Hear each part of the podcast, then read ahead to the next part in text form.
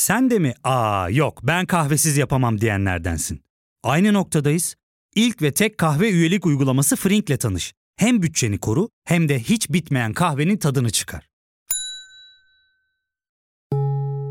Yakınlarından terapinin onlara ne kadar iyi geldiğini dinlesen de kendin için bir şeylere başlamak zor geliyor olabilir. Ya da sevdiklerine yardım etmeye istekliyken kendi ihtiyaçlarını görebilmek.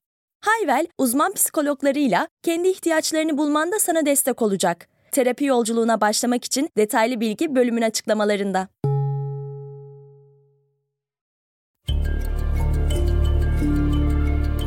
Merhaba, ben Ali Yağız Baltacı. Bilgisel'de bu hafta Mustafa Kemal Atatürk'e hedef almaya çalışıp gerçekleşemeyen İzmir suikastini ve sonrasında yaşananları ele aldık. Hazırsanız başlayalım.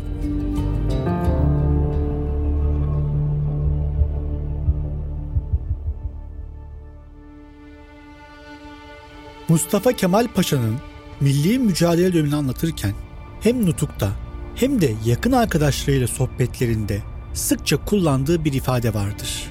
Bir elimde tabanca, bir elimde dar ağacı vardı. Gazi Paşa'nın bu sözünde en ufak bir abartma olduğunu kimse iddia edemez. Zira gerçekten de Andol'da yeni bir kurtuluş arama serüveni neresinden tutsanız elinizde kalacak bir kısır döngüydü. Nitekim kendisi de ya istiklal ya ölüm diyerek süreci özetlemişti. Andol'da teşkilatlanmak, silahlanmak, kadrolaşmak, yenilgilerin içinde tükenmiş halkı yeni bir mücadeleye inandırmak en zor olandı. Para ve silah bir şekilde bulunurdu ama paşa için en kritik konu Andol'da bu örgütlenmeyi oluşturmak ve yönetmekti. En zoru ise padişah Halife Hazretlerinin savaş istemiyor olmasıydı. Üstelik Osmanlı halkı da savaştan bıkmıştı.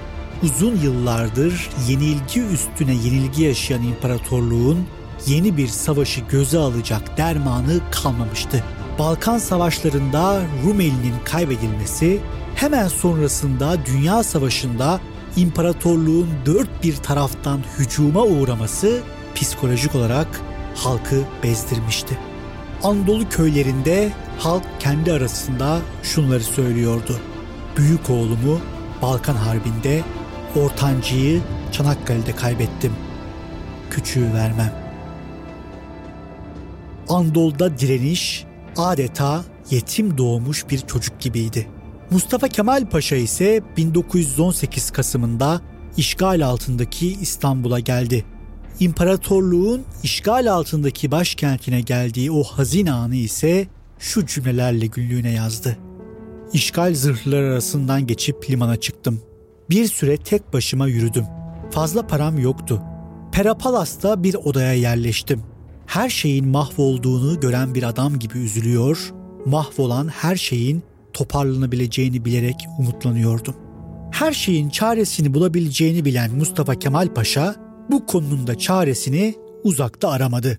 Çözümü liderleri yurt dışına kaçmış, İstanbul'da ve Anadolu'nun her tarafında sahipsiz, boynu bükük, yılgın ve küskün kalmış ittihatçı kadrolarda buldu.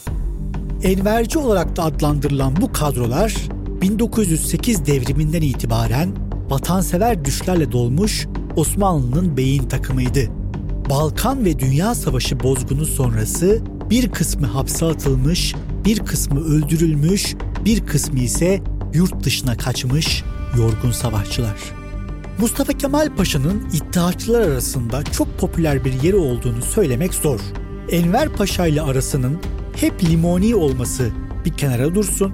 Mustafa Kemal Paşa, Enver Paşa ve kadrolarına karşı hep mesafeli durmuş ve Enver Paşa'nın aldığı çok sayıda kararı da onaylamadığını belli etmişti.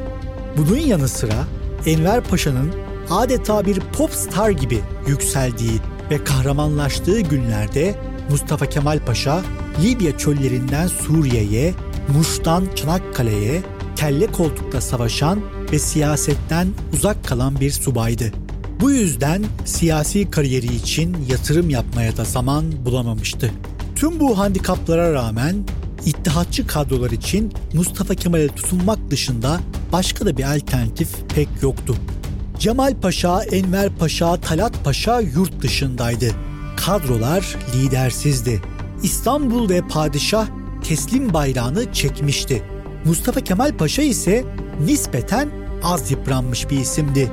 Üstelik Çanakkale'deki başarıları sayesinde Anafartalar kahramanı olarak nam salmıştı. Anadolu'da bir kurtuluş hareketi için ondan daha uygun bir lideri kimse düşünemezdi. İstanbul'da aradığı kurtuluş çarelerini bulamayan Mustafa Kemal Paşa, Samsun'a çıktıktan sonra vatanın ve milletin istiklali için savaşacağını ilan etti ve tüm vatanperverleri bu hareketin altında buluşmaya çağırdı. Amasya, Erzurum ve Sivas'ta kongreleri toplarken de Ankara'da savaş meclisini açarken de yanında iddiatçılar vardı. İttihatçı kadrolar ise bir taraftan vatanın işgalden kurtulmasını istiyor ve bunun için Mustafa Kemal Paşa önderliğindeki milli mücadeleye destek veriyor. Diğer taraftansa gerçek liderleri olan Enver Paşa'nın bir an önce gelip Kurtuluş Hareketi'nin liderliğini devralmasını bekliyorlardı. Tüm bunlar yaşanırkense Enver Paşa Batum'da amcasının evine çekilmiş, sürgün ve mağlup bir komutandı. Anadolu'ya geçemiyordu.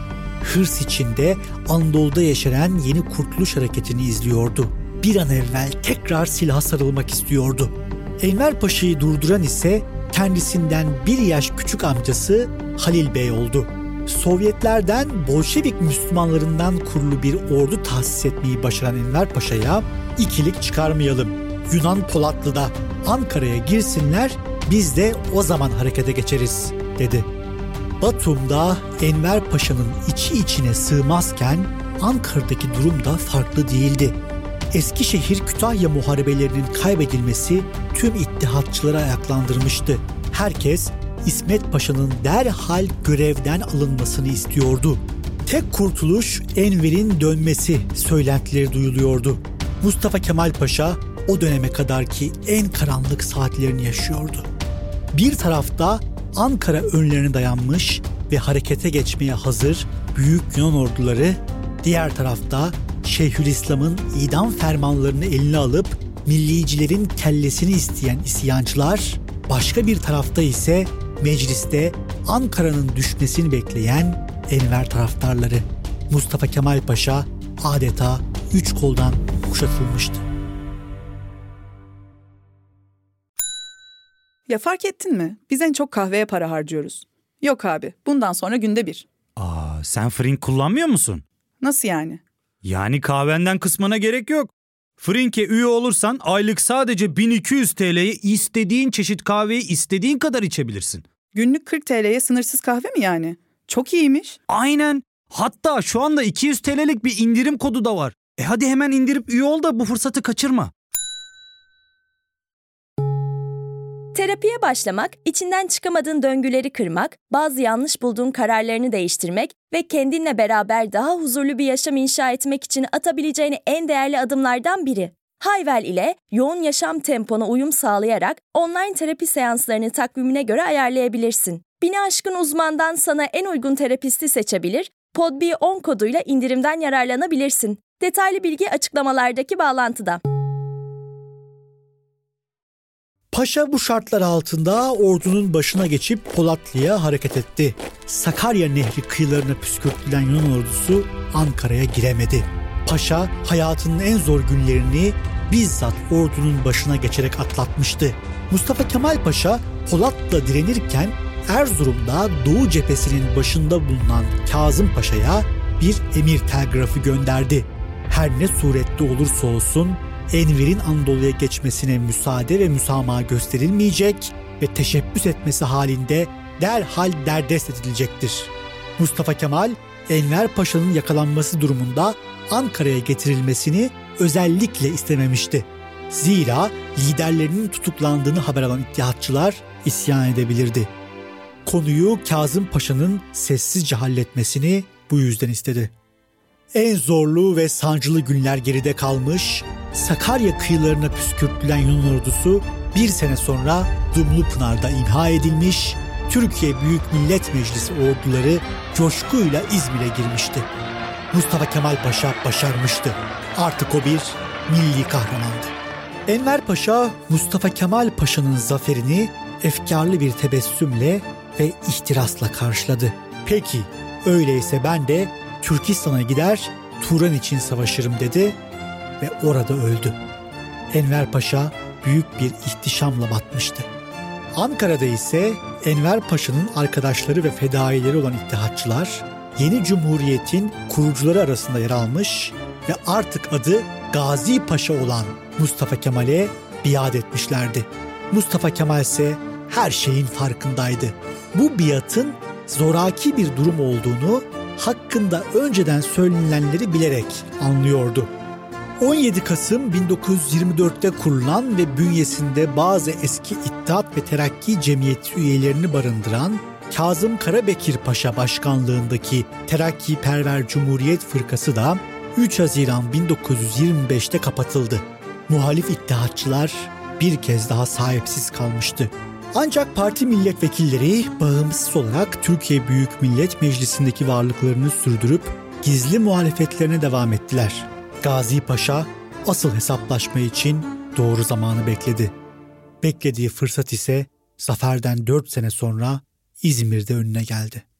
Atatürk'ün canına kastedilen İzmir suikasti aralarında eski bakanlar, milletvekilleri ve valiler de bulunan bir grup kesim tarafından planlanmıştı. Bu kişilerin büyük kısmının ortak özelliği ise eski ittihatçı olmalarıydı. Suikast Giritli Şevki'nin ihbar mektubu üzerine uygulanamadan deşifre oldu ve failler yakalanmaya başlandı. Bu olaydan sonra İzmir'e gelen İstiklal Mahkemesi heyetince yapılan duruşmalarda olayın arkasında daha geniş muhalif grupların olduğu belirlendi. Suikastin öğrenilmesinin ardından telgrafta geçen isimlerin yakalanması için harekete geçen İzmir polisi ilk olarak Ziya Hurşit Bey'i kaldığı Gaffarzade Oteli'nde yatağının altına sakladığı silah ve bombalarla beraber yakaladı. Laz İsmail, Gürcü Yusuf ve Çopur Hilmi Ragıp Paşa Oteli'nde, Sarı Efe Edip Bey ise İstanbul'daki Bristol Oteli'nde tutuklandı. Diğer taraftan İstiklal Mahkemesi heyeti Türkiye Büyük Millet Meclisi toplantılarına katılmayı sürdüren tüm eski terakki perver Cumhuriyet Fırkası milletvekillerinin ve bir takım eski İttihat ve Terakki Cemiyeti üyesinin tutuklanmasına karar vermişti.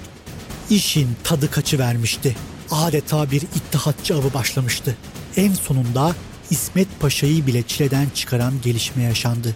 Kurtuluş Savaşı kahramanları Kazım Karabekir Paşa, Ali Fuat Paşa, Cafer Tayyar Paşa, Rüştü Paşa ve Refet Paşa da tutuklandı.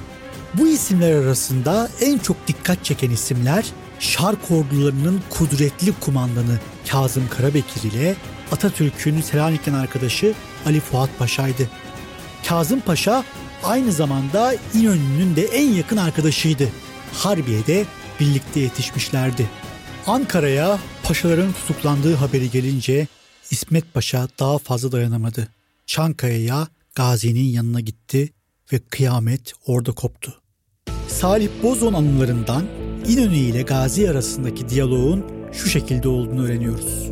İnönü, Paşam, tutuklamaların genişletilmesi zat-ı ailenizin ve cumhuriyetimizin selameti için elzemdir. Lakin paşaların bir saygısızlığa maruz kalmamalarını istirham ediyorum. İnönü'nün kendisini bu şekilde çıkışmasına alışkın olmayan Atatürk ise bir anda çok hiddetlendi. Bunu bana nasıl söylersin? Bugüne kadar kimin şahsiyetiyle oynadığımı gördün. İnönü geri adım atmadı. Size bunları söylüyorum çünkü bu davayla yakından ilgileniyorsunuz. Atatürk'ün cevabı yine sert oldu. Evet ilgileniyorum. Çünkü bizatihi benim değil, devrimin ve cumhuriyetin de hayatına kastettiler. İnönü daha fazla uzatmadan müsaade isteyip köşkü terk etti. İnönü'nün küçük kızı Özden hanımefendinin bana aktardığına göre İnönü sert şekilde azarlanmasına rağmen bu çıkış yaptığı için kendisini vicdanen çok rahatlamış hissetmiş. O güne kadar Atatürk'e hiçbir konuda itiraz etmeyen İnönü, o gün can dostu olan Kazım Karabekir Paşa'yı kurtarmak için Atatürk'ü karşısına almayı göze almış. Gel gelelim İnönü'nün bu cesaret gösterisi herkes tarafından bir hatır şinaslık olarak değerlendirilmiyor. İnönü'ye asıl sert cevap bir gün sonra İstiklal Mahkemesi savcısı Denizli Milletvekili Necip Ali Bey'den geliyor. Gerekirse seni de tutuklarız. İnönü'nün kendi hayatını dahi tehlikeye atan bu çıkışı ise sonuç veriyor. İdamla yargılanan paşalar Atatürk'ün telkiniyle serbest bırakılıyor. Yaşamlarının geri kalanını ise kırgın, küskün ve mağrur geçiriyorlar. Karabekir'in kızı Timsir Hanım ise bana babasının duygularını şu sözlerle anlatmıştı. Ah babacığım, öyle üzülmüş ki yine de Atatürk'ü hep çok sevdi. Atatürk babamı helalleşmek için çağırdı. Geç haberi oldu, gidemedi. Sordum gider miydin diye, elbette o Atatürk'tü dedi. Siyasi tarihimiz İzmir suikasti davalarını 1926 temizliği olarak da adlandırır. Bir görüşe göre Mustafa Kemal Paşa milli mücadele döneminde işbirliği yapmak zorunda kaldığı enverci kadrolarla bu süreçte hesaplaştı. Soruşturma o kadar genişledi ki neredeyse İnönü'ye kadar uzadı. İttihatçıların ise 1926 sonrası iyice kolu bacağı kırıldı. Büyük kısmı siyasetten tamamen çekildi. Kalanlar ise 1930'da serbest fırka kurulunca oraya yöneldi. İsmet İnönü Atatürk'e hayatında ilk kez o gün ciddi bir çıkış yapma cesareti gösterdi. Çok sert bir tepkiyle karşılaşmış olsa da o çıkışından hiçbir zaman pişman olmadı.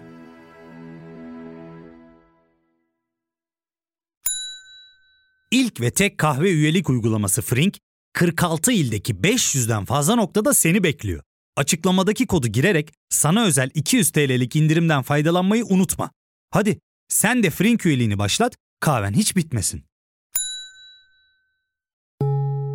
Hem bugününe hem yarınına katacaklarıyla terapi yolculuğuna ve daha iyi hissetmeye bugün Hayvel ile başla. Açıklamadaki linkten Hayvel'i indir, ücretsiz tanışma görüşmelerinin ardından bütçene uygun seans paketini seç ve terapi yolculuğuna başla.